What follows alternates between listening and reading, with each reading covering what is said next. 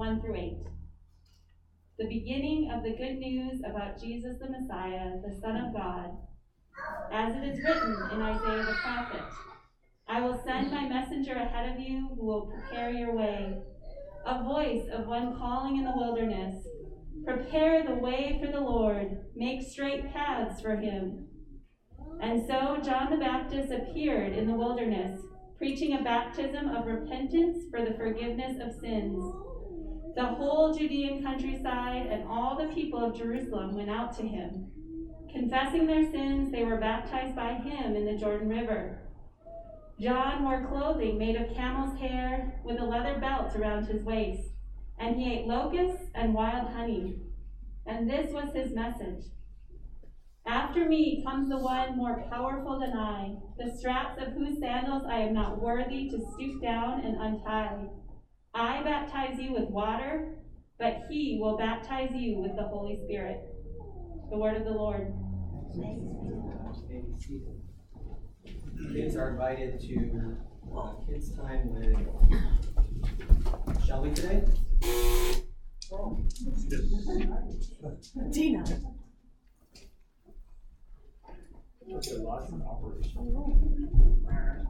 This is a short aside for today's sermon. Um, you know me, it's like no surprise. Um, the uh, today is, is Saint Nick's Day, who, in some sense, is the inspiration for our Saint Nick we celebrate Christmas with. And I forgot to put it up, but there's this great picture of an icon of Saint Nick. You can picture an icon of Saint Nick. He lived around the 400s, um, and he uh, uh, and underneath it, somebody has typed, um, "I'm here to give away presents to kids secretly and punch heretics." and I'm all out of presents. Um, uh, and, and St. Nick didn't just give away presents to children, he dropped off um, dowries, three of them to, I think it was three, to rescue women from um, the sex trade uh, at the time, prostitution at the time. Uh, that's the legend. Um, but for the reason why this is an aside, and I'm not just telling it because it's funny, although here to give out presents and all out French heretics and all out presents is quite funny in my opinion, especially superimposed over an icon, is that if you're looking for a way to um, help kids or grandchildren grasp the meaning of the season away from all the hoopla, St. Nick's Day is a great day to either um, give a present, uh, rescue your children from from dowry, if you might want to sell them, as, sometimes we do. Um, but uh, and then to remind them of, of, that this character, who in some sense this other character is based off of, was one who um, was a staunch defender of the faith and a, and a, um, a Christian himself. In, in the stories of his time, Kelly, and I can put it in the email this week. Kelly just bought a kid's storybook sort of based on him, and I think it's a great way for us to reclaim some of what this season means. Uh, to have time for that. Uh, Saint Nick, I believe, was involved in the in the conflict at Nicaea, which which is where the punching heretics line comes from. And during Advent, we are confessing the Nicene Creed together, so that that adds another another level to it too. It's that say the Nicene Creed, and after you're done, go punch a heretic. Um, that I thought was funny too, but that one did not land. Um, but and so that's sort of we live in the season of prepare. That's what sort of the readings resonate for us today. Is that we are to prepare from from John the Baptist preparing the way in the wilderness, from Isaiah prepare. Um, the uh, the psalmist uh, talked about how we would be ready for this one in this day, and then Second Peter, what what Matthew is this great thing is that we are to be holy and blameless for that day that is approaching. That that all these sort of things have this notion of prepare related to and that one, last week it was it was watch. We were to keep watch. And this is sort of the image is, is that I said we were to keep watch for the manger. Um, we were to be like Jews during this time and await, um, put ourselves in the position where we are awaiting um, Jesus' incarnation, Emmanuel God with us, in its first sense. And this is the way in which we live into this story. We actually, um, so like in Lent, when we walk with Jesus towards the cross, um, we try to, to hold ourselves in that place so that the joy of the Easter brightness can shine all the brighter. It's like, I use this analogy, not, but it's like watching a movie. Um, you know, you, you watch the whole movie to cherish the parts where the good things happen. Whereas if you just said, you know, I really like the end of Cinderella, let's just watch the end, in some sense you would miss the journey to get there. And so that's sort of what we do when we enact these seasons. Most, most uh, explicitly at Defiance Church, and Advent and Lent are the two seasons where sort of those build up the most. So we put ourselves in this position of darkness, and, and what the reading said for us today, exile, awaiting that God will, will redeem us. And the second way we, we sort of look at it is towards the return of this one. Who in that beautiful image from the psalm today that Park read for us, that justice and righteousness and peace shall kiss when that happens. That there's this return in which we're waiting to, in which God orders the world again. That, that rightness comes into being. That God's love and peace will reign there. And so we sort of look and keep watch in both ways. And so this is the image uh, from last week of, of being in a cell. That when we are in a cell, this was Bonhoeffer's image, we know that help can only come from the outside. And one of the things that I think is true about the world we live in is that the cell that we lived in, uh, I forget who pointed it out today, but it's in so many teachings, um, swings between pleasure and violence, it seems like in our world. That, that you can hype up sort of means of pleasure and you can hype up sort of means of destructiveness. Malcolm Muggeridge, um, a brilliant British man who became a Christian late in his life, said that we swing between Hitler and Hugh Hefner uh, as a society. And and that those two things are sort of the poles in which we're grafted to. Is that we? Uh, there's a much longer quote that I wish I'd written down, um, but but that that's and so when we're in this time in the cell, as we prepare, we waited and watched. Last week was the word. As we prepare this week, the coming of this one, what often we do, and as we do with the holiday season, is prepare for pleasure, most likely. Um, there is that coal analogy with St. Nick. Of uh, we prepare for destruction as well, I guess, as, as, as coal is for fire. Um, but those two analogies sort of make room for the place in the cell. But what um, John calls us to, and what these readings call us to in preparing, is not to decorate ourselves in that way. Second Peter said for us is that God isn't slow, God is patient. And that patience is so that all might be saved that we have this time to wait and to prepare in that way. And what Second Peter said for us is that we are to be spotless, blameless, and at peace with Him. That's what we do, waiting this arrival. And this arrival in Second Peter's language is cosmic. The heavens will disappear with a roar, the elements will be destroyed by fire, and the earth and everything done in it will be laid bare. That everything will shake. You ought to live holy and godly lives as you look forward to this day, as you hasten its coming, as it as it often says in the, King James. It's that we hasten. It's a day we look forward to. I, I sometimes I think about what what can set Defiance Church apart at times, and one of the things that often comes to me is, at least from where I preach and teach, so often we talk about the second coming, um, and not in a left behind uh, I had a professor who called the Left Behind series theological pornography. Um, uh, not in a left behind or like in a discern the time sort of way, but that we know that our true hope rests in not being busy in the present, of not trying to make things um, perfect here. We know that our true hope rests in that God is going to come again. And without that truth in the language of Second Peter, as people are starting to forget this, and it happens again in, in uh, Paul's correspondence with the Corinthians, where they almost kind of want to say, well, it's already happened.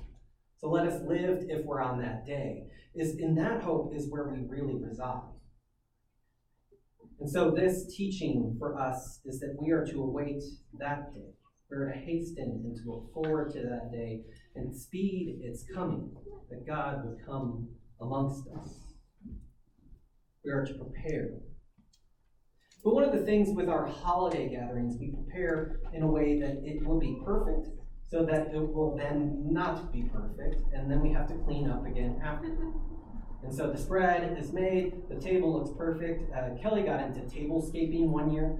Um, with young kids, I think that one's gone for another 10 years, but where you landscape your table to look very nice and stuff like that. And then when the guests come, it all gets messed up and used, and it's a joyous good time, but it is not. Uh, and then it ends, and you have to clean it all up, make it all up again. But the preparing we do in Advent is for the one who's actually going to set it all right and set the feast before us. The one who's going to bring with him the glad tidings and the goodness and the, and the rightness of the world.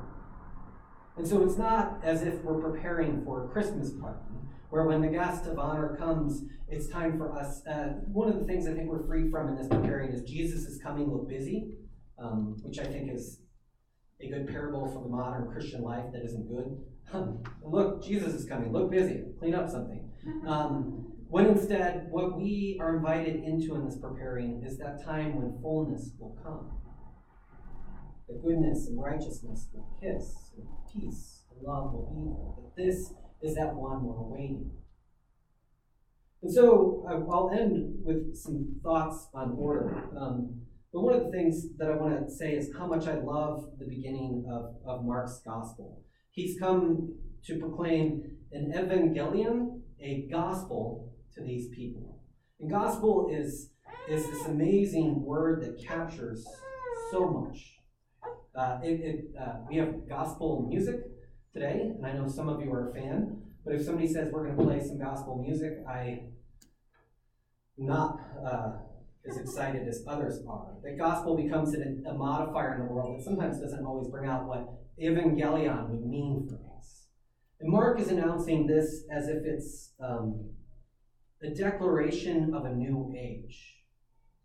Another way that Evangelion functioned in the, in the ancient world was that it was good news from a battlefield.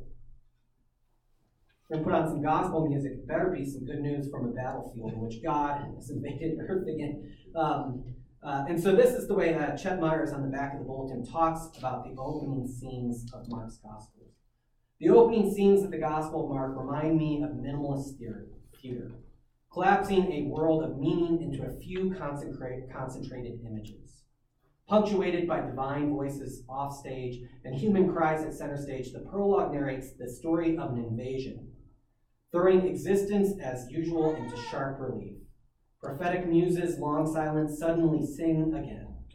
Messengers announce, and in turn heralds the advent, at long last, of one strong enough to wrestle the world away from the death grip of the powers. This leader appears on the horizon of history and in a dramatic symbolic, symbolic action declares himself an outlaw. This immediately provokes a challenge from the prince of the powers himself, who takes the leader deep into the wilderness where he disappears in this prologue. It disappears. In this prologue, Mark wields a uh, sim of apocalyptic symbols, clearing narrative space away from among the weeds, so that the seeds of a radically new order, to borrow the author's own metaphor, might be pressed into the weary soil of the world. This, verse, this subversive story is what Mark entitles Good News. Now let's play some gospel music. It's the story of this new age, of this new time, of this announcement of things are going to be radically different. This is what Mark announces at the beginning of his gospel. And John is this one who, uh, who this quote talked of, and that, and that brings forth these voices from long ago. Isaiah appears in this description of Mark. And it's interesting, the book of Malachi was moved for the Christian Old Testament that ends with specific prophecy towards Mark, the one who will prepare the way for the Lord. Is that, that this is, and, and in Christianity, that's quite a sharp thing. Um, that, that John, Mark uh, skips that what's the beginning of the good news of Jesus Christ the Lord? John, Jesus cast into the wilderness. Um, what's the beginning for most American Christians? Jesus born in a manger. Mark, one of the reasons I love Mark, has no time for that. He wants to get into the action of what is going on. And so if you look at the Gospels, Matthew has some of the birth narrative, um, Luke has the most of it, and then John has this cosmic story of the Word becoming flesh that doesn't. Um, it adds a, a fourth dimension to the manger scene that I think is, is beautiful as well. But oftentimes, as Christians in North America, we think that the story of Christmas, uh, Luke 2, is, is the beginning of the story. And you know, almost every gospel writer agrees that John's important part in it. That John is the herald of this new age before Jesus comes. That John is the one who prepares the way. And unlike in other Gospels where John gives me harsh words to share with you today, uh, Mark cuts a lot of that out. He, he doesn't really say much at all in this scene. But he says that after him one comes more powerful than he is, who straps of whose sandals I'm worthy to stoop down and untie. I baptize you with water, but he will baptize you with the Holy Spirit. That John calls out a preaching of baptism of repentance for the forgiveness of sins, and yet something grander is coming. Calling us to await for that day that Jesus comes. Sorry. Trying to see where we go next. Um, John is preparing the people to receive Jesus. And John prepares them from the wilderness. This brings us to Isaiah 40, the reading that um, uh, Francis read for us. Um, comfort, comfort my people, says Lord God. Isaiah's 1 through 39 have pretty much been all about exile and judgment. What happens at Isaiah 40 is that it turns. That God is going to comfort his people. Despite what we've done in our quest for um, pleasure or for power, um, for Hitler or Hugh Hefner, that God, in some sense, is not abandoning his people, but comes and returns to comfort them. And he hears the voice in the wilderness, preparing the way of the Lord, making straight a desert highway for our God. They're like me, you hear John the Baptist in that. But what also I missed often is that this is a story of the Exodus again as well. The people know of the desert highway in which God has acted before. That God has brought them out of, of slavery before, and now God will bring them out of exile. I don't think it's much to say that Christian existence today, exile isn't the worst metaphor. We await in this world that is at odds with God, in which rights, rightness and peace and justice have not kissed, in which these things have not been made manifest, as those who are waiting to hear this word again that God would make a way in the wilderness and prepare a way out for us. And a voice says, Cry out, and I say, What shall I cry? All people are like grass, and all their faithfulness is like the flowers of the field. The grass withers and the flowers fades, because the breath of the Lord blows on them. Surely the people are grass, the grass withers and the flowers fade, but the word of God endures forever. That we, in our fleetingness, await a word that endures forever. You who bring good news to Zion goes up on a high mountain. You who bring good news to Jerusalem, lift your voice with a shout and say to the towns of Judah, Here is your God. God comes and he tends his flocks like a shepherd. He gathers the lambs in his arm and he carries them close to his heart. He gently leads those that have young. That this God comes and restores these people as we exist in our own exile in this preparation. That, that image of a cell is meant to not be positive. Uh, I think everybody gets that. But it's hard for us to remember that we exist in a world that is in birth pains, is what the Apostle Paul will say. That it is in groaning, awaiting this fulfillment in this time. And that we exist in this time of disorder. And so we have these images from the Psalm from Peter, from Isaiah, and from Mark. They're attempting to bring to mind how God is going to come to this place. That how Emmanuel, God with us, will reign and restore the earth. One of the ways in which, which the, the images I want to end with uh, sort of function around this idea of order. Now, um, because I'm a glutton for punishment, I bullet journal, um, and it's like I had a friend once tell me that I love Jesus and I love CrossFit, and my response to him was, How's syncretism going? Um, because they both function like religions in the world today. Uh, they have their own languages and codes. And so bullet journalists are as annoying as that. Um, and yet here I am. Um, so let me share with you the joys of bullet journaling. Afterwards, you can stop by a booth and buy. No. This image, I think, captures what it means that one is going to come and bring order to the world. I think the way that most of us confront the world is that we see it as this pile of material. And on the other side of that, the bottom of this image, um, I should have turned it sideways so it's bigger, the eye, is the thing that discerns the material and makes itself. We are autonomous choosers who get to create our own lives.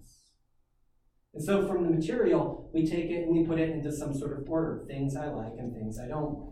And then from that material, and, and a lot of this, we trust our feelings and our perception. I think an eye is a good image at the bottom of this. Um, and from there, we group it into identifiable things. And from there, we make our key. Uh, the last one looks like a face, I think, for a reason. Here am I, before my eye, that has seen and discerned what is good. While this is a not a bad metaphor for bullet journaling, what Christianity and what this thing that the psalmist proclaims for us, and that love and faithfulness meet together, rightness and peace kiss each other, faithfulness springs from the earth, and righteousness looks down from heaven. Or what Peter is proclaiming for us in awaiting and hastening that day, we as Christians actually find ourselves in the inverse of this.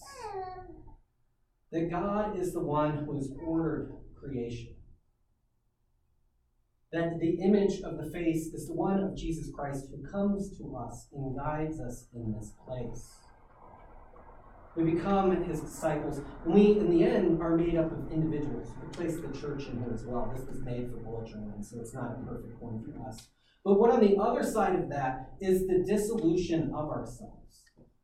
What in the modern world we think is good, there's all this material for me to make my own life is actually, from the Christian perspective, the falling apart of the dissolving of all things. The notion that we get to choose and make our own lives and past and future, as if there is no other order of creation or justice or righteousness and peace, is part of what leads us on the path of destruction. And so, what these readings call for us is one who is going to order this place again. And as Christians, Peter says that we are to live spotless, blameless, and be at peace with Him. It's us to hear from these scriptures, from theology, from the witness of others, like St. Nick, who have gone before us, to order our world and lives in the way that on that day, on that day when we greet God, we are prepared. That we have put on a baptism of, of, of um, repentance and, and the Greek word that John uses, metanoia, repentance, is one of my favorite words for why our church is named Defiance, because the, the Greek word means to, to make a U turn, to turn around, to not keep going the way that you're going.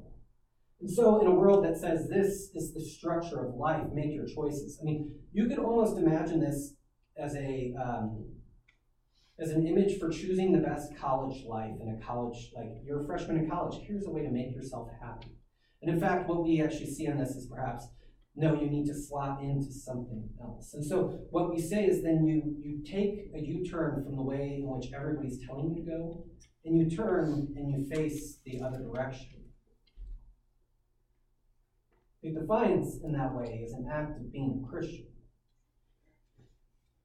You can seek power, you can seek pleasure, you can decorate your cell, you can Prepare for a party in which the guest only tears down. Or you can bring yourself to God. You can bring yourself and learn from the order in which He has set about, so that on that day we are those who are um, welcomed into the community through hastening that day. If you're like me, you know that there's a whole mess that will also get cleaned up on that day as well. And here uh, is the key, I think, on that point before we move on, is it's, it's keeping admitting that it's a mess that might be the most important part today. People will come alongside of you and say, it's not a mess, get a divorce, that'll solve it. It's not a mess, um, get a different job. It's not a mess. Put your kids someplace far away from you. Um, medicate them. it's not a mess, do this. And what I think at least we can do in grace is keep admitting it's a mess. You might need to get a new job. You might fall for the world's temptations, but at least for me, the hypocrisy is kind of my hypocrisy is kind of the truth of the matter. I know that there is something beyond this. I live in the world where I make my own order of the material that's in front of me, and I do it imperfectly all the time. But I can still admit that it's a mess.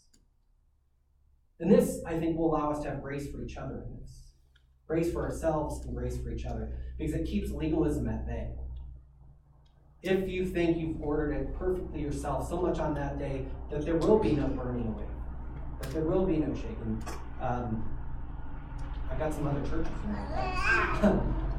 but if you can hold that tension together, imperfectly we order ourselves. And so that on that day, God will reconfigure all of that.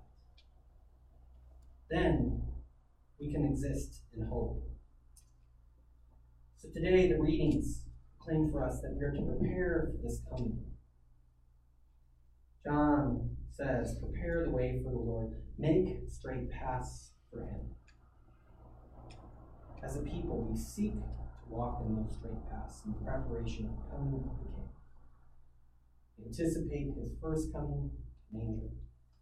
We pray and hope, come Lord Jesus, that day when all things shall be renewed. That love and faithfulness meet together in righteousness and peace. Kiss each other. Let us pray.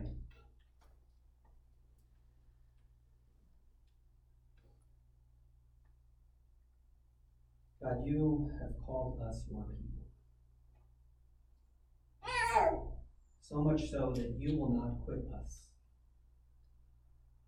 As in the book of Isaiah, we devise our own devices and futility, it leads us into exile. You still come and you comfort your people. Your aim is to put them back together. So to God, we also heard from John the Baptist in the Gospel of Mark. We put on a baptism of repentance for the forgiveness of sins, awaiting and hastening that day that Second Peter spoke of. While we are looking for this, we make every effort to be found spotless, blameless, and at peace with Him. We live in the foretaste of that love and faithfulness meeting together, of that righteousness and peace kissing each other. And we stand with John. After this, one more powerful will come. One who straps their sandals we are unworthy to stoop down and untie. We have received your baptism in the gift of the Holy Spirit. We wait the return of that one who comes in power to set the world right. In the Father, the Son, the Holy Spirit.